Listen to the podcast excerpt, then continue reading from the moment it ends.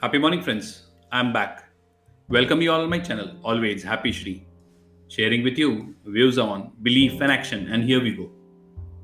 Confidence is a matter of perception. Your perception.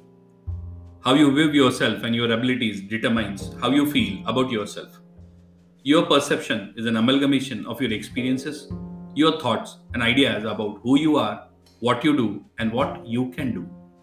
So, if confidence is created by perception, you can change your degree of confidence by changing your perception. If you believe you can do something, there is much greater chance that you'll be able to do it.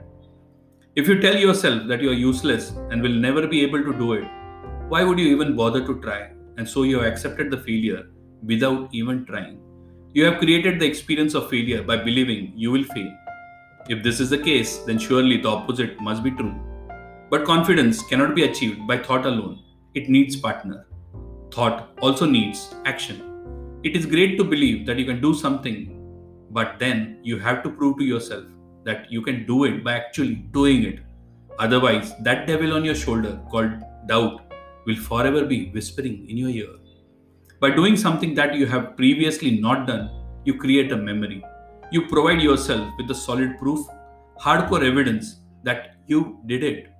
When you start to behave in this way, it becomes so much easier the next time that doubt starts knocking at your door to remind yourself of previous occasions where you doubted yourself but proved yourself wrong by overcoming whatever scared you and did it. The more you do this, the easier it gets by taking action, you create further belief in your yourself, which makes it easier to take action. So the positive cycle continues.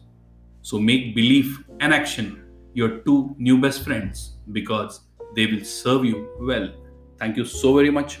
Have a great day ahead and bye bye.